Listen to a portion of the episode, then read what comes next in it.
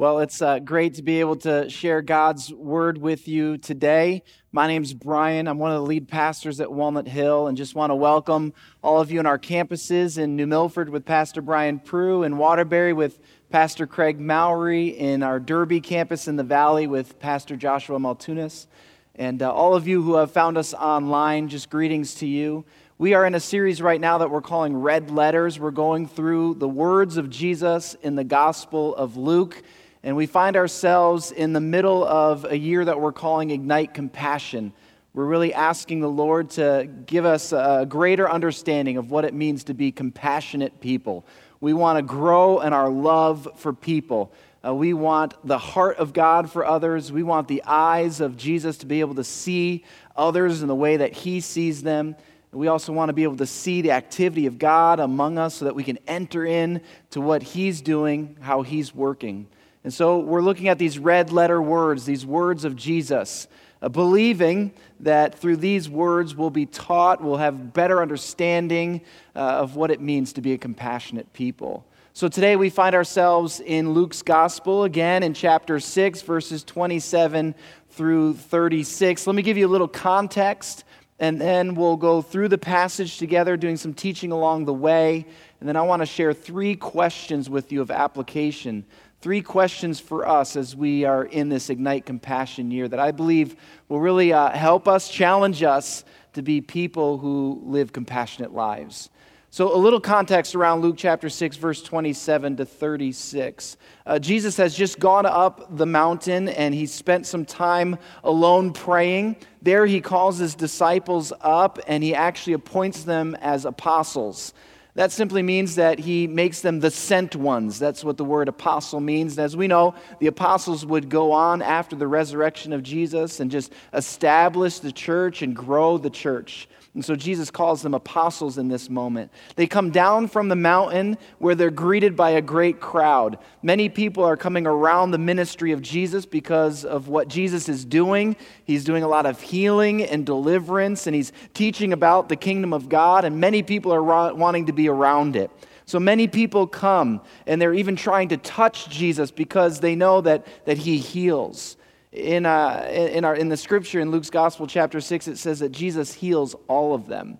Amazing. Then Jesus turns to his disciples in our passage today. He turns to his disciples and he begins to teach them. Now, this is called the Sermon on the Mount. We see this in Matthew's Gospel as well. Chapter 5 through chapter 7 is the Sermon on the Mount. And Jesus, he, he's pulling his disciples aside, but the whole crowd is, is really listening in to what Jesus is teaching. What Jesus is doing with his disciples in this moment is he's, he's beginning to teach them what it looks like to follow him, what this new kingdom looks like, how to live as the people of God. You probably remember that earlier on, Jesus does this teaching about new wine, how he's bringing in and ushering in this new kingdom, and how you can't put new wine in old wineskins. It's a totally new way of living in the presence of God. And so Jesus, he's, he's, pulling his disciples aside and he's teaching them these things. And, and as we learn, you can imagine the disciples kind of listening in and, and taking in this teaching. And, and it was a countercultural teaching, it was a revolutionary kind of teaching, this new way to live as the people of God. Maybe even the disciples would have looked at this teaching and thought to themselves, is this even realistic? How can we accomplish this? How can we be this kind of, of person, this kind of, of people? But Jesus was, was calling them to level up, calling them into this new kingdom. It's into this context that we have our passage today. Really, what Jesus is doing is he's calling the disciples back to the garden. There was so much lost when Adam and Eve declared their own independence and did the one thing that they were told not to do, and sin enters the world. So much was lost in that moment. But now Jesus is saying, In me, I want you to return back to that perfect fellowship with the Father, that perfect fellowship with God. And, and here's how you do it this is the way that you live. There's this story that I read, and the story took place in 2017. It's about a young man. His name is Cole Thomas. And in 2017, Cole Thomas was in a car accident, leaving him paralyzed from the waist down. His doctors didn't give him much hope, but gave him a little hope that he might walk again. And so Cole worked really, really hard, each and every day, trying to regain what was once very natural for him. You see, he used to have this natural ability to walk, where he didn't even ever have to think about it. But now, after the accident, he lost his ability to walk. And so now it wasn't natural, it was, it was unnatural to him. And he had to regain that strength and relearn what it was like to walk the great part of this story is that seven months later, Cole walked out of the rehab facility holding both of his daughter's hands, walking out. You know, friends, I want to tell you that at the fall, we lost so much. When sin entered the world, we, we lost so much. And what Jesus is doing here in this moment, he's teaching his disciples listen, you need to go back. What, what's unnatural to you needs to become natural once again. You need to regain it, you need to relearn it. Come back to the garden and see what it's like to live for God again. And this is what Jesus is doing in this passage. He's saying, This is what it really looks like. This is what it means for you to regain who you are in the Lord. And so my prayer for today's message is this is that we would regain or relearn at a new level what it means to be people who love. You know, what's become natural for us is selfishness, greed, envy. You know, you never have to teach a newborn or a child to be selfish. Comes built in. Comes built in. But we need to relearn and, and regain who we are uh, created to be the people of God. And this is what Jesus is doing. So I'm praying in this message that we might regain, that we might take some steps forward in relearning what it means to be a loving people. And so let's walk right through the passage today. Uh, and then I want to give some questions, three questions at the end of this message. And so let, let's take a look at this passage in chapter 6, verses 27 to 36. Let's start by reading verses 27 through 28. And, and, and the uh, passages will come up on the screen, but what I'd love for you to do in this series, if you don't have it today, that's okay, but maybe next week, bring your Bibles or download a Bible app on your phone. I'd love for you to have it in front, much like I do right now. I'd love for you to have it in front of you so we're going through the Word together.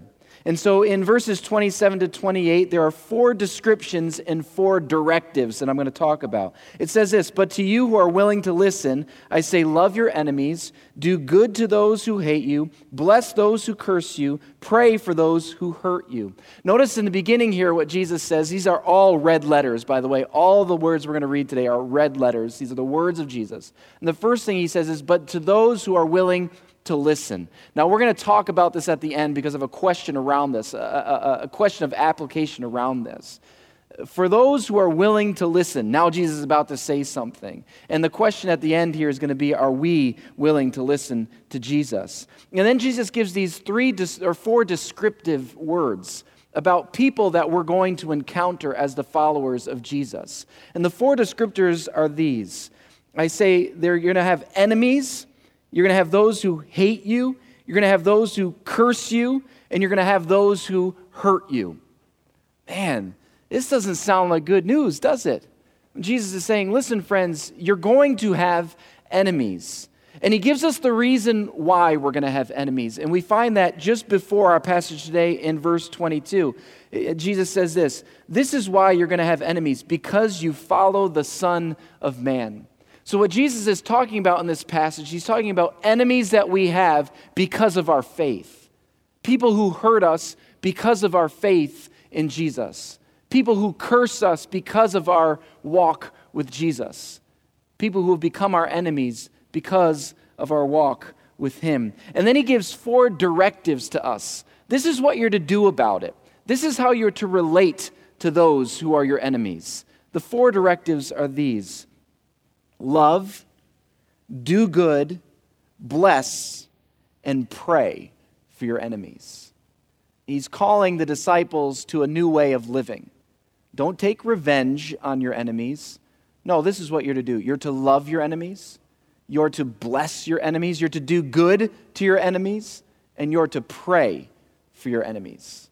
Let's read on in verses 29 through 31. Uh, this is really Jesus calling the disciples to a new level of love. This is what it says If someone slaps you on one cheek, offer the other cheek also. If someone demands your coat, offer your shirt also. Give to anyone who asks, and when things are taken away from you, don't try to get them back. Do to others as you would like them to do to you. Now, there's so much happening in this passage really uh, what's happening here is, is, Jesus is giving us some real teaching, some real understanding of what it looks like to live in the kingdom of God. He's calling his disciples to a new level. This isn't what they were taught in their past. If you were to go to Matthew's gospel and you were to look at the Sermon on the Mount in chapter 5, this is what you would read.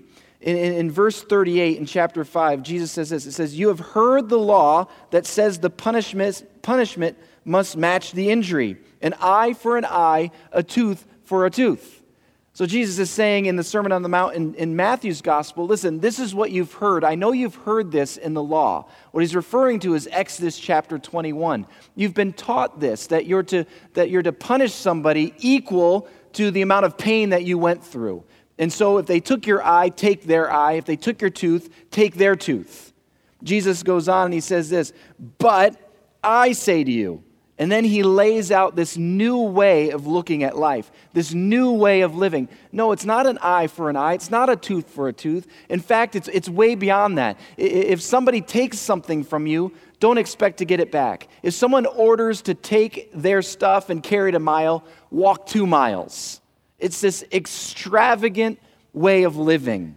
And then in verse 43 of, Matthew 5, Jesus says, You have heard the law that says, Love your neighbor and hate your enemy. But I say, Love your enemies. And so Jesus is talking to the disciples here in this passage, saying, Listen, I know what you've been taught in your past. In the past, it was this, this attitude and this, this posture of if somebody takes something from me, take it back. If something, somebody steals from you, well, then steal from them. If they've punished you, punish them in equal amounts. This was the way that they thought they were to live. You see, in our natural kind of way of living, in our broken state, what comes naturally to us is to do to others what they've done to us. And so if they've slandered your name, then we slander it back. If they've stolen something, well, then we steal something from them. If they haven't done good to us, we don't do good to them. If they avoid us, well, then we avoid them. Now, if they help us, then we'll help them. Or if they lend us money, maybe we'll lend them money back. But it's always based on what they're doing, then we do the same. Now, Jesus is calling us to a new standard in this passage. He's replacing what was then a golden rule with a new golden rule. You see, many of the ancient teachers of the time had a golden rule before this golden rule of Jesus. And their golden rule sounded something like this Don't do what you want to do to your enemies. That was the golden rule. Uh, that's not terrible advice. Don't do what you want to do to your enemies. Now, I know when somebody wrongs you, when somebody wrongs me, there are things that come to mind that you want to do to them. And so this rule should apply. It can be helpful. Don't do to your enemies what you want to do to them. But really, it's a statement of inactivity. It's a statement of, hey, listen, don't do what's in your mind for them. Jesus, he ups the ante. He calls us to something that's a lot more difficult. And it's not a statement of inactivity, it's a statement of action. No, no, I don't, I don't want you to, to not do something. I want you to do something. Actually, I, I want you to do to your enemies what you would have them do to you. I want you to go above and beyond. I want you to bless the socks off of them. I want you to show them great love to those who hurt you, to those who hate you, to those who, who mock you, to those who curse you. I want you to love them. This is the new standard. This is the new way of love. Love is not shown by withholding what we would want to do, love is shown by, in grace, lavishing others with what they don't deserve. Does this sound familiar at all? This is what we've received in knowing our personal Lord and Savior, Jesus Christ. The passage goes on, and we'll read in verses 32 through 34. It says this, and this is really Jesus kind of laying out a, type of love, which, which I would call conditional love. He says, If you love only those who love you, why should you get credit for it? If you do good only to those who do good to you, why should you get credit for that? If you lend money only to those who can repay you, why should you get credit? Even sinners will lend to other sinners for a full return. What Jesus is, is talking about here is he's talking about one way of loving. And that way of loving is based on conditions. Well, if, if someone loves me, well, then I'll love them back. If someone blesses me, well, then I'll bless them back. And I'll be generous to only those who can repay me when it doesn't cost me anything. What Jesus is saying is listen, this is the hard truth, friends, is that that's actually easy love. And I'm not calling you to easy love.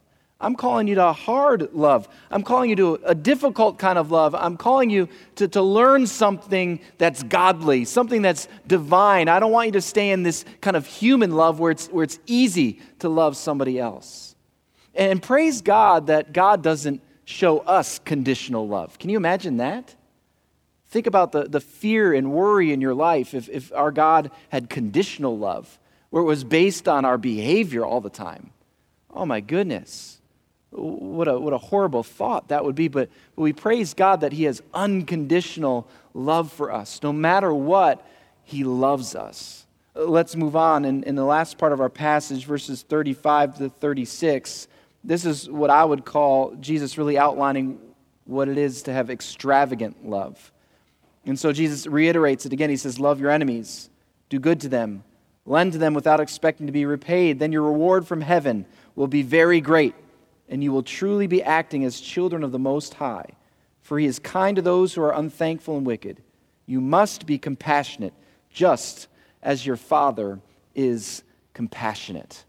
Here, Jesus is talking about showing unconditional love. I'd expand that and say unconditionally extravagant love for others. This is the call of Jesus on our lives. It's about being people who love beyond our boundaries, being a people who, who love beyond what we're even capable of doing in the power of the Spirit, loving others with extravagant love.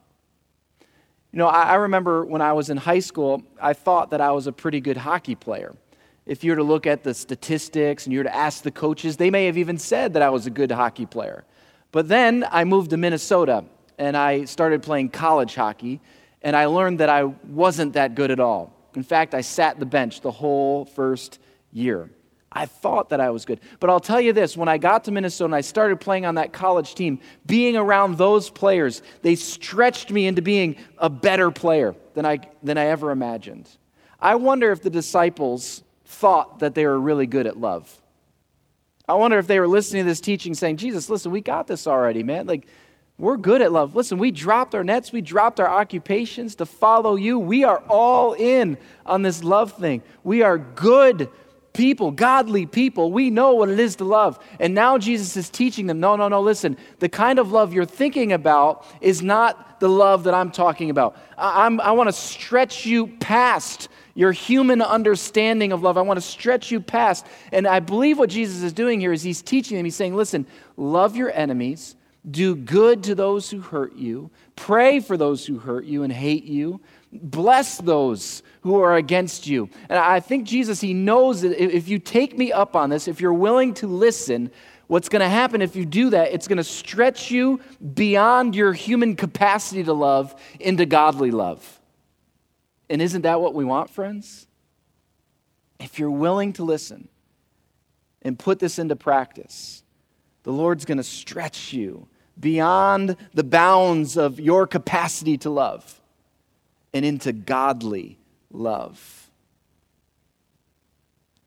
And I love here that Jesus gives us a promise. He does all these ifs, but then he says, then, if you love your enemies, if you do good to them, then here's the results. Then your reward from heaven will be very great. Isn't this what we want? Don't we want a reward from, from heaven? So Jesus says, well, here's how you get it. You love your enemies, you pray for those who hurt you, you bless those who curse you. This is the way of Jesus. So, so what do we need to take away from this? Let me offer just a few things. I want to just share three questions with you today. that I think will, will help us in this Ignite Compassion year, will really stretch us. And, and the first question that I want to share with you is this, and it comes from the very beginning of this passage where Jesus says, But to those who are willing to listen. Now, I sat on that part of the passage for a long time. The Lord just grabbed my heart in it. And the first question is this Are you, are you listening? Are you listening to Jesus? But to those who are willing to listen the blessing and the reward comes on the other side of us saying, Yes, we are going to listen to Jesus. It reminds me of, of a story you can read in Luke chapter 9, where Jesus takes uh, three of his disciples, Peter, James, and John. They go up on a mountain, and it's on this mountain where what's called the transfiguration happens. And this is where Jesus, his face begins to shine like the sun. And, uh, and, and then all of a sudden, there's this voice from heaven that speaks over him This is my beloved Son. I take great joy in him. It sounds a little bit familiar, right? It sounds a little bit like Jesus' baptism. But then there's something new added in here where this voice from heaven, the Father, speaks over his Son, but he's speaking now to the disciples who are there, these three disciples who are there. And this is what the Father says listen to him. I love that command, that, that directive.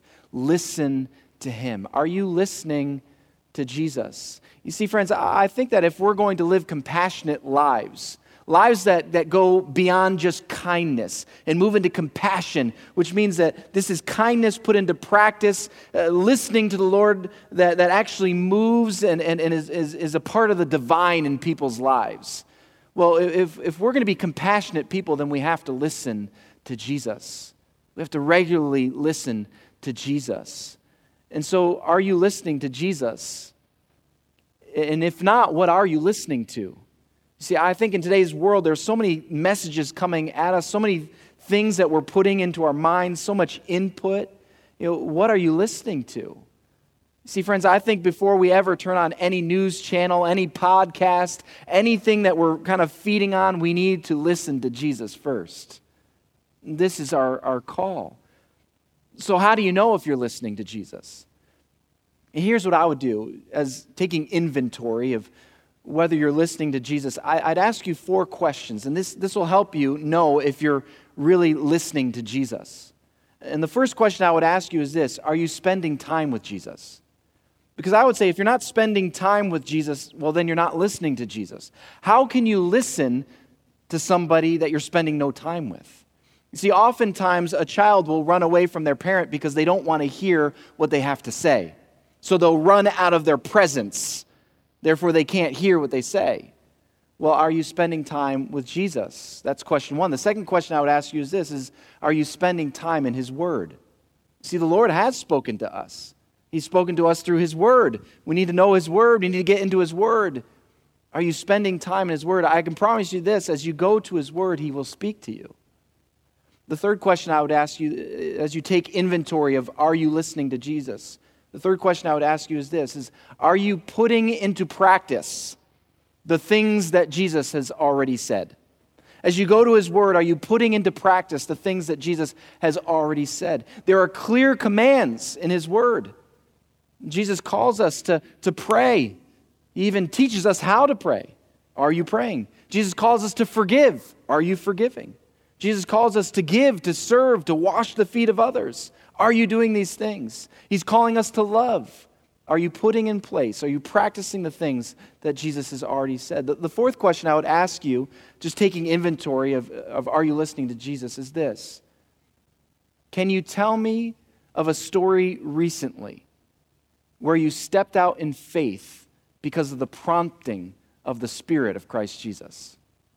You see, for those who are listening to the Lord, they're being prompted by His Holy Spirit. And when they're prompted by the Holy Spirit, they're stepping out in faith, trusting Him. Do you have stories like that? You know, as you've just taken inventory right now, you might be asking yourself, well, or saying to yourself, man, I need to listen to Jesus more. Where do I start? Maybe you're new in this journey with Jesus. Where do you start? And I want to give you um, a good place to start. You know, Jesus was once asked, What's the greatest commandment? And he, and he gave two. I love that. He says, Love the Lord your God. And then he says, Love your neighbor as yourself. I would suggest that you start there. Listen to him. Love the Lord your God with all your heart, with all your mind, with all your soul, with all your strength, and love your neighbor as yourself. And part of listening would be going away today after this message and asking the Lord, Lord, what does it look like for me to love you with all of my heart, with all of my mind, with all of my soul, with all of my strength? And what does it look like for me to love my neighbor as myself? Ask the Lord for a strategic, intentional plan and put it in place. Are you listening to Jesus? The second question I have for you in this Ignite Compassion year in this passage is this Are you fighting the right battle? Are you fighting the right battle? You see, I, I believe Jesus is teaching this to his disciples with real intentionality. That there's actually a story being told here that, that, that's a little bit under the surface. You see, I think Jesus is saying to his disciples, listen, friends, I want you to love your enemies because there's actually a greater enemy out there. You think these people are your enemies, but they're not your true enemy. And so Jesus is really saying, listen, it's really important that you know who your enemy is. All these folks who are going to oppose you because you're walking with me, just love them because you have a greater enemy. And that greater enemy, it's not flesh and blood, it's, it's, it's spirit. It's the, it's the evil one. And this is who your true fight is with. And actually, if, if you just take me up on this teaching and you love your enemies, what you're going to be doing is bringing in light into the darkness. And now you've joined the fight that's worthwhile. You join this fight of, of eliminating darkness and, and, and overcoming the evil one. This is the fight that you want to fight. Don't wrap yourself and waste your time fighting these other fights. Instead, just love your enemies. So I wonder are you fighting the right battle? Are you fighting the right battle? You know, the problem with, with us as humans is that we often fight the wrong battles. We often fight the wrong battles. And oftentimes we make enemies of things that should never be our enemies. And so we make the cashier who overcharged us our enemy. We make the person who, who cut us in line our enemy. We make the coach who's not playing our, our child the enemy. We make the teacher who's not doing the things the way we would like to see him do it our enemy. We make the person who got the promotion above us the enemy. We make the family member who said those hurtful things the enemy. And we, and we fight those battles. And I, I think what Jesus is saying to the disciples here is hey, listen, there's going to be those kind of battles that happen. Here's what you're to do you're to love, you're to bless, you're to do good, and you're to pray for those folks. But know that there's a greater battle that's going on. So often, friends, we can get tied up in these smaller battles and we can miss what the Lord wants to do in our life. There's this wonderful story that happens in Genesis chapter 26. It's of Isaac, who's Abraham's son. And Isaac, at this point, has become so wealthy that he's, he's in this place called Gerar and it's really the country of the Philistines. And the Philistines become really jealous of Isaac because he has all this livestock, stock, all this wealth. And so what do they do? They fill his wells with dirt. Now that's a big deal. That really means that they, they want to see Isaac and all of his family members die. They, they want to destroy Isaac by taking his water supply. You know, Isaac had a choice in that moment. He, he, could, he could act in, in, in revenge, he could fight that battle. But what does Isaac do? He moves on. And he goes to another place and he, he, he digs up the well of, of, of his father. But then shepherds come and they say, hey, that's our well. And what does Isaac do? He moves on. He moves on to another place and he digs up another well, there. And what happens? The shepherds come again and say, hey, that's our well. What does Isaac do? He moves on again. It's in this fourth place where nobody argued against him. He called that place Rehoboth, which means a, a place to grow, space. And there, there in that spot, God meets Isaac and restates the promise that he gave to his father Abraham and blesses him. What if Isaac got caught up in this battle over here? He would have never received this blessing from God over here. He would have been so wrapped up in this earthly battle, he would have missed what God had for him. Friends, let's not miss what the Lord has for us by fighting the wrong battle. Let's be people who, who fight the battle that the Lord has called us into, to be light in darkness, to overcome the evil one. The last question I want to ask you is this Are you loving with a godly love? This is what this passage is about. It's about leveling up, it's about stepping in to this new way of life. Are you loving with a godly love? What is a godly love? Well, a godly love leaves the 99 for the one. A godly love runs to those who return. A godly love washes the feet of the accuser. A godly love pays our debt, even though the cost was really high. A godly love is always present, no matter what. Godly love is extravagantly generous love. And I wonder is this what describes your kind of love? Friends, in our relationships, let us be known for people who love, who do good to others, who bless, and who pray for others. Hey, I hope that this message has been helpful for you, transformational for you, that we would be a people who really listen to Jesus, that we would be people who fight the right battle and that we would be people who are known to have godly love for those around us. I pray all of this in the name of the Father, the Son, and the Holy Spirit. Amen.